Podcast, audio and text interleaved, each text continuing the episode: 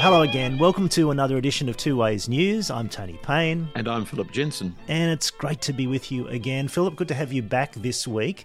Um, this week, we're going to be talking about the subject of church, and in particular, what church kind of is and what it's for. And I'm bouncing off a recent article that has been garnering quite a lot of conversation and attention in our circles here in Sydney, written by Simon Flinders. Simon was until recently uh, the senior minister or rector at Northbridge Anglican Church here in Sydney. He now is working for uh, the Diocese of Sydney, and he gave an address at a synod dinner recently where he talked about the importance of the local church. And he had this very interesting paragraph uh, that I'd, I'd just like to read you, Philip, and then I'll get your reactions to this paragraph and to the the topic that's going to flow out of it, which is really the nature of, of church and the purpose of church, or even whether we should say that church has a purpose. Good, because I didn't get the opportunity of hearing the speech. So, like so many of our listeners, this paragraph is new for me. Okay, so the first part of the address and the article is really about God's purposes in gathering his people in Christ and how the church is kind of the end of God's purposes. What That's what God is doing. He's gathering a people around the Lord Jesus Christ, the congregation of Christ through the gospel. So he does a really nice exposition of that idea from Ephesians. Then he says, I don't expect anything I've just said to be controversial, and yet, curiously, in our time and place, people seem to often speak less about the church as the fruit of God's work and more about the church as the agent of God's work. That is, people in our circles often speak as if the local church has a primarily missional value, and this kind of input often seems to come from church consultants with this sort of flavour. And I have to admit that this thinking troubles me. Of course, the gospel of Jesus, which forms the church, also vivifies the church and it propels the people of God to be zealous for the work of the gospel in the world.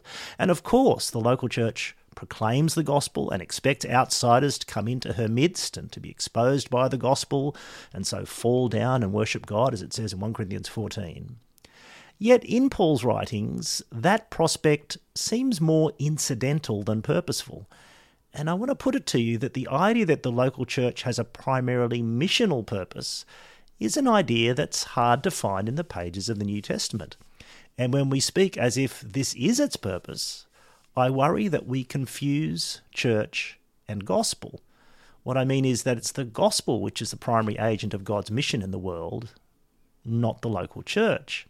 And I worry too that when we think and speak like this, we become foggy in our thinking about church in ways that might have a number of unhelpful implications, because church is not merely a means to an end, but a glorious end in itself. That's a great paragraph, isn't it?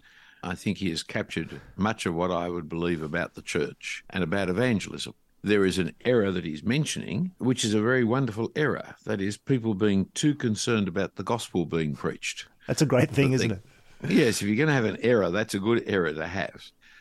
But it's still an error to see the church purely in its instrumental character rather than its endpoint goal, and to see the church as something we do rather than what God has done in Christ Jesus building it. I think it fails to understand the church of old in Deuteronomy, where the purpose of the church, if it has a purpose, is the gathering of God's saved people to hear God's word but it's not to do anything other than to come together to meet with God. Philip, I know this is something you've thought about a lot over the years and written about, about the relationship between evangelism as a purpose, as something that we seek to do and that the gospel itself calls us to do, and the congregation, the churches that evangelism forms. And I think particularly of an article of yours that I found not long ago that lists a series of propositions that kind of tries to connect these two. Maybe one way to respond to what Simon's saying and to think about this would be for you to roll out some of those propositions and for us to interact over those. Okay. In that article, there were 10 propositions, which I'll just go through quickly. One, church is built upon the Lord Jesus Christ and the apostolic ministry of the Word of God. Two, unbelievers may be present because the church is not conducted as a closed, private, or exclusive gathering. Three, the activity of church life should always be edifying. For the gospel word that converts unbelievers is the same word which builds the church and edifies believers. 5. Church membership is the result of evangelism. 6. An edified church will be holy, sanctified, and different to the world, having members who are Christ like in character and life. 7. In the New Testament, the focus and the dynamic growth is not the church, but the gospel word. 8. Evangelism doesn't always have to be personal and private and individual. There is nothing inherently wrong for Christians to organise corporate evangelism. 9. Planting and growing more gospel preaching churches is a fundamental strategy of world evangelization. And 10. Church growth and church planting can be a distraction from gospel growth and evangelism. Now, each of these I'd unpack with uh, arguments and biblical references, but you know, as an overall quick ten-point summary, that's what I've argued previously. I wouldn't mind teasing out a couple of those. When you said that final one, that church growth can be a distraction from gospel growth, what do you mean by that? Well, often church growth means little more than my church growing, just as church planting can be simply an egoist starting his own church. It's more important to reach a growing number of people in the community with the saving news of Jesus than simply growing or planting churches. Each of these activities, church growth, church planting, involves an enormous amount of energy, direction, purpose, work, especially for the pastor of a growing church or the planter of a new church. But a lot of those activities are not actually evangelism. A lot of those activities are a distraction from evangelism. And the measurement of success seems to me to fail at this point too, because if we've got a bigger growing church, I've succeeded. Whether or not anybody's being saved, whether or not more people in the community are now going to church or not. I mean, my church may grow at the expense of all the churches around about it. So overall, there's no more Christians in church anywhere. It's just more people in my church. And so I think I'm evangelizing because my church is growing, but actually I'm not evangelizing. I'm just growing greener grass so that more sheep come my way. And ironically, it can be the case that as your church grows in that way, numerically by transfer and similar kind of things, that the building and growing and edifying of the members into Christ may actually suffer because so much effort is going into the recruiting of and in integration of new members, there's so much energy that goes into the whole activity of growth. A growing church is a busy church, it's stretched, it's it's trying to get everything done. And it could be simply by trying to grow and grow and grow. In a sense, that character of the church is a place in which the word of God is at work and in which mutual edification happens, that that could actually drop in quality as we try to grow. Uh, very often does drop, drop in quality because by concentrating on the quantity, by comparing my numbers this year with last year and the year before, or comparing the amount of offertory that's been given in or something like that, I can be easily tempted to lower standards to make shorter, happier sermons, to preach topics that the non Christian wants to hear or the community wants to hear, to allow people and encourage people to join us and to do things rather than making sure they're converted and being built up in the gospel. Once numbers become the criterion of my effectiveness, my success, then the temptation to do whatever builds numbers becomes quite great. Does that mean numbers are unimportant, though? Do you what do you feel about numbers? Should, should we measure numbers? Numbers are always wonderful as long as they're going upwards. yes, of course, there is a sense in which we want to see more people come under the sound of the gospel. And so we do need to pay attention to the fact of whether we're achieving that. But they're not the ultimate test of what is taking place. And there comes places and times when you need to say, well, we've reached the maximum that we can reach in this present configuration. Rather than trying to change ourselves too much, we need to encourage somebody to come alongside and start a new ministry. It's interesting from what you were saying in terms of where evangelism actually happens and how it happens. If I can summarize, you seem to be saying even if the purpose of church as such is not evangelism, so we don't gather to evangelize people, but we gather as God's people.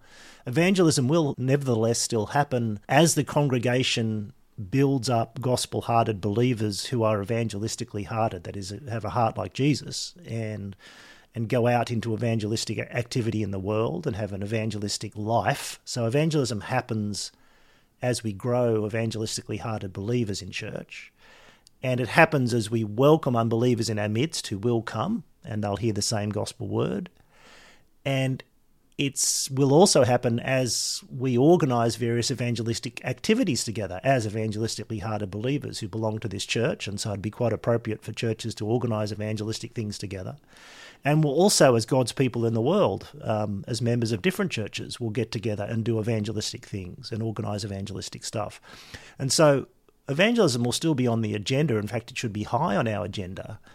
Uh, and it would be a very strange church you'd have to say, a dysfunctional and immature church in which there wasn't an evangelistic heartbeat. Well, you can't grow like the Lord Jesus Christ and be unconcerned for the lost. If the church is being edified, it's growing up into Christ Jesus, becoming more like the Lord Jesus Christ, it's because the members are becoming more like the Lord Jesus Christ. Well, you can't be more like the Lord Jesus Christ and be unconcerned for the lost. It, one of the immediate consequences of that kind of edification will be, in some form or fashion, evangelism. So it's a strange church and a dysfunctional one where there's not an evangelistic heart, and yet what we're saying through your propositions and, and what Simon's saying is also a strange church in which evangelism or the evangelism of outsiders is the primary purpose or focus of church. Yes, quite so. Because church is not for unbelievers, church is for believers. Church is the consequence of the gospel. You don't get converted by belonging. That's the great Catholic error that belonging equals believing. It's a new perspective error, too, I may say. Uh, no, no. It's believing leads you to belonging. It's not belonging leading you to believing. Yeah, quite so. And it seems to me that in this whole discussion about the relationship of evangelism and the purpose of church, we kind of flip back and forward. Different churches currently are different in this regard, and also historically. It, it seems to be, on the one hand, we find it easy to become inward looking, clubby kind of holy huddle sort of congregations that have lost that evangelistic heart and are very happy to think of themselves as as we exist for one another and to build up one another. But as you say, there's something missing there in that we're not being built up to become like Jesus, who is a, who has a heart for the lost. But then on the other hand, we kind of flip over and get so focused on the missional goal of growth that we lose focus on the church as an end in itself, as the glorious fruit of the gospel, and not just an agency or an instrument for something else. Yes, it's important to have, I think, teased the issues out theologically so that we can then make good pragmatic decisions as to how we're running church. For very often, it will look similar but we might be doing it for different theological reasons, different theological factors.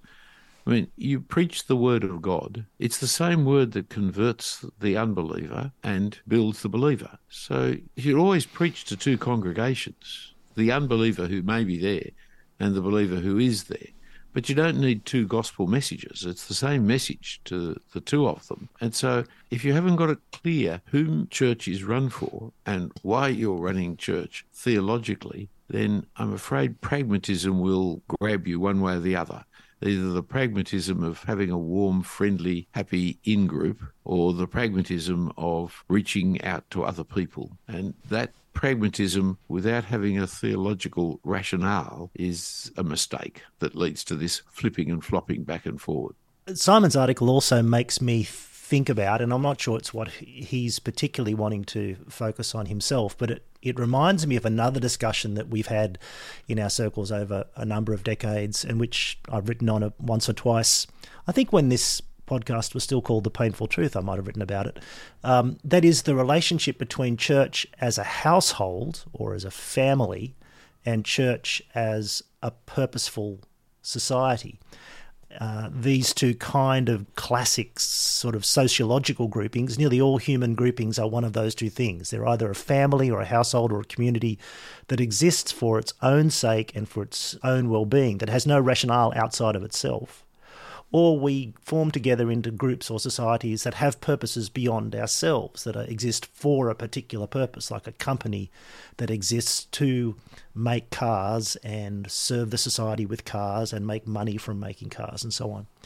And in many ways, the flipping back and forward we're just talking about also happens in this regard, looking at it through that lens, as it were, that we flip back and forward from seeing the church primarily as a family that exists for its own sake. And that's kind of part of Simon's point that the church is not an instrument for something else, it exists for its own sake, gathered around the Lord Jesus Christ. But there's also that sense in which we're part of God's big mission in the world, and there are purposes that we're called to that are bigger than ourselves and beyond ourselves. And it seems to me we also flip back and forward a bit and struggle to do both of these things at the same time.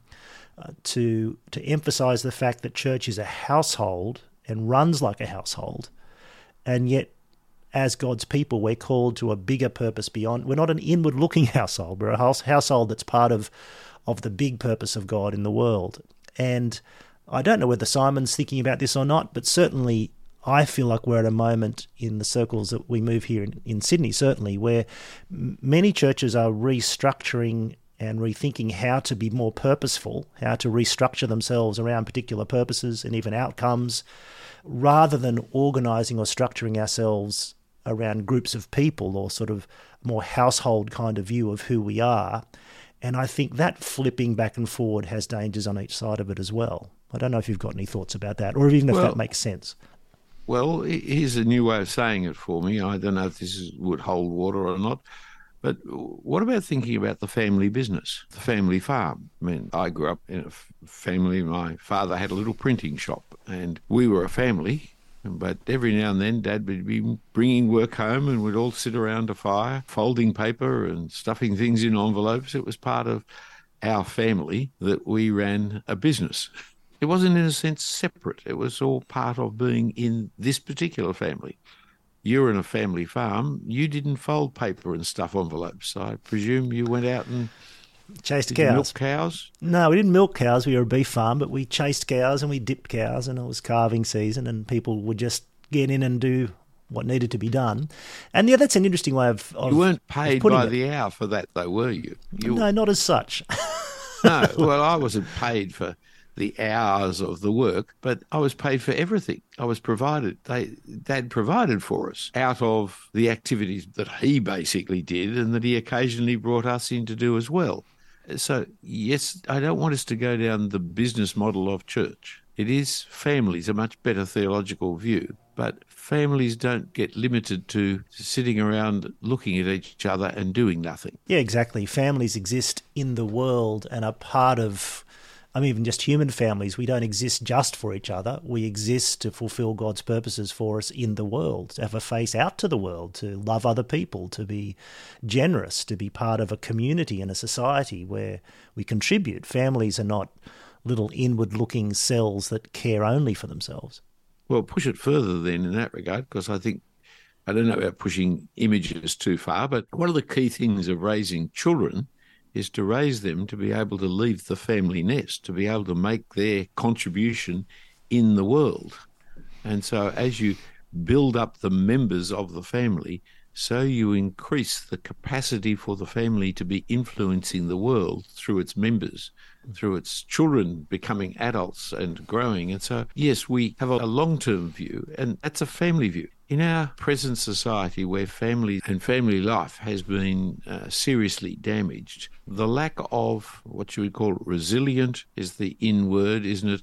Uh, able, well grounded, self sustaining young adults has been seriously damaged.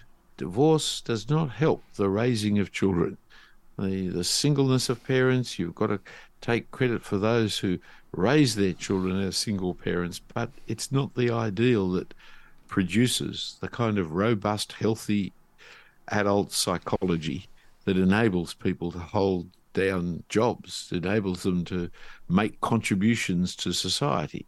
Well, likewise, as the church grows in its love of the Lord Jesus Christ and love for one another, so we create the kinds of resilient people who will be able to take the gospel to the world. It's interesting, though, isn't it, that in a family business, if you want to go with that kind of way of thinking about doing both things at the same time or having a dual character, you think about family businesses, or if you want to put it the other way around, a business aware family.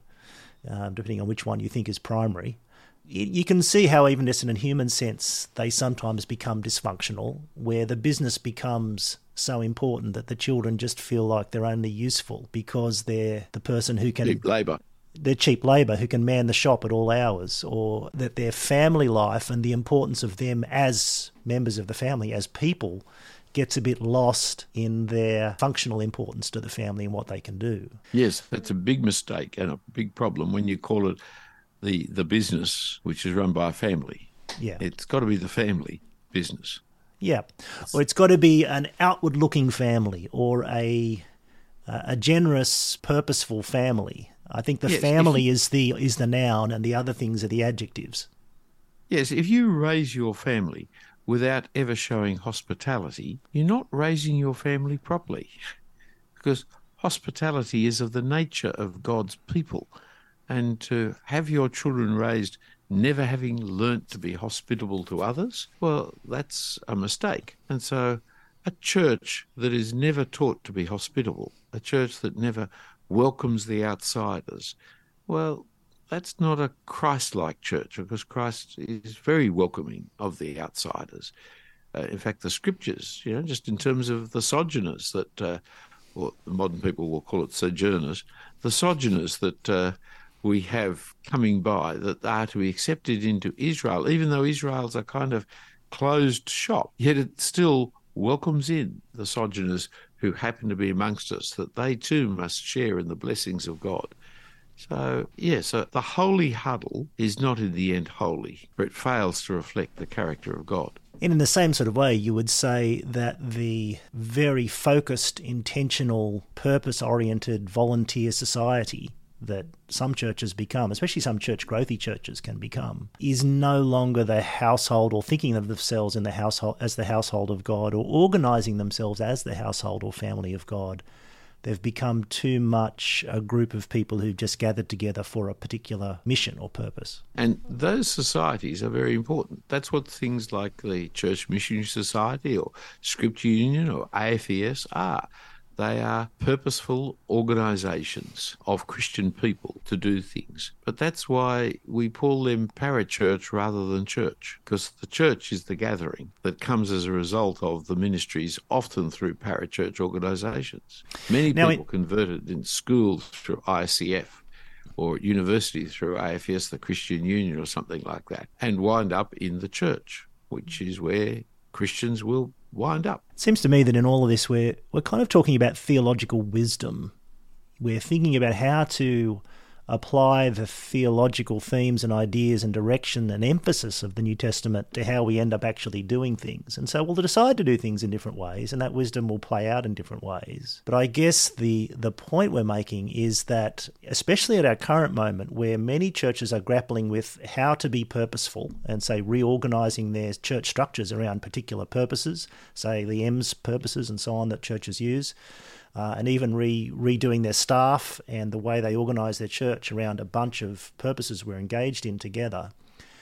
It, it seems important to me that the theological priority or theme of household and of the congregation as a group of people with uh, um, an importance and a value in its own right and for itself we've just got to be careful we don't lose that. That's the danger, it seems to me. It's good to be purposeful, it's good to be better organized, but we've got to be careful we don't lose the sense of congregation as household and family and organizing ourselves around the people that we're caring for and the people that we're growing and edifying in pursuit of pers- purposes larger than ourselves. Does that make sense? Yep. There's another way of putting it too, is for Anglicans anyway, but I think it's true of others.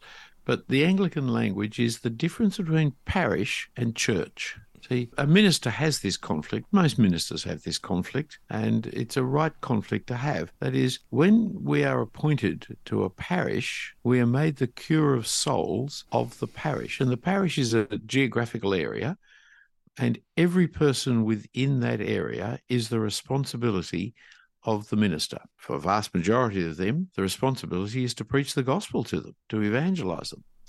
But he's also appointed at the same time to be the pastor of the congregation. And so we get a little confused between being the pastor of the church and being the rector of the parish because it's both jobs that we're actually appointed to. Hopefully, the two jobs will work together. By right pastoring of the congregation, we will have others to join in the evangelization of the parish. Now, this works better in country towns or in very settled suburbs, family suburbs, than in a city where people don't live in suburbs, so to speak. They just happen to reside there. But where the parish system is built, the concept is that the minister is to minister to everybody, not just the congregation. And I'm afraid we flip flop these days, we just look after the congregation and ignore the parish and then feel guilty about not evangelizing. Yes, that's another example, isn't it, of holding two things together in our minds at the same time, as, as the Americans sometimes say, of walking and chewing gum at the same time, which is which is usually an insult, actually. If I if I say, look, I can walk and chew gum at the same time, it's it's a way of saying I'm not completely incompetent. I can do re- two really simple things at the same time. Whereas perhaps what we've been talking about in this discussion is that these two things aren't always simple, and it's often difficult to hold them together in our minds at the same time and not to fall down on one side. And so historically, we do keep kind of flipping back and forward between different emphases. Uh, and so th- that we sometimes do, and that we find this attention that we need to keep managing. I think that's what Simon's article and why why that quote from it I thought was such a helpful one because he was just running up the flag that in his um, awareness and in his observation, and it's one I think I'd share. We're just at one of these moments where, as we're thinking about what we're doing together and trying to urge each other on to do better in, in the ministry of the gospel, that we're in danger of doing one of these flip flops where we head over to the other side and we become very instrumental and purposeful and lose sight of the, the purpose and nature of a congregation as the household of God, which is an end in itself. I think it's a terrific summary of it, and I think it's important. Thanks, Simon, for speaking and writing and such, because I enjoyed that paragraph too. How about I close in prayer on the matter, or are we going to mention some other things? More questions coming? Well, there are some good questions coming in. I'm going to save up a few of them for our next episode, I think, Philip. There's been some good comments come in, but let's deal with them next time. How about you close for us in prayer? And if you do have any questions and thoughts, dear readers, don't forget to send them in. You can just reply, uh, hit reply to the email that you get from Two Ways News if you're on our list, or else you can just email me at tonyjpayne at me.com. But Philip, yes, why don't you close in prayer? Okay. Heavenly Father, we do thank and praise you for the Lord Jesus Christ and the salvation that he has won for us. We thank you for those who laboured over us in the gospel, teaching us your truth. We thank you for calling us into fellowship, not just with you, but with your whole family of your people. And we thank you that we can express that fellowship and anticipate that heavenly fellowship as we gather together with Christians week by week. And we do pray, Father, you would give us wisdom to know how to balance our responsibility to our family with your family, with our responsibility to the preaching of the gospel, that we may glorify Jesus in all that we do. And we ask it in Jesus' name. Amen. Amen.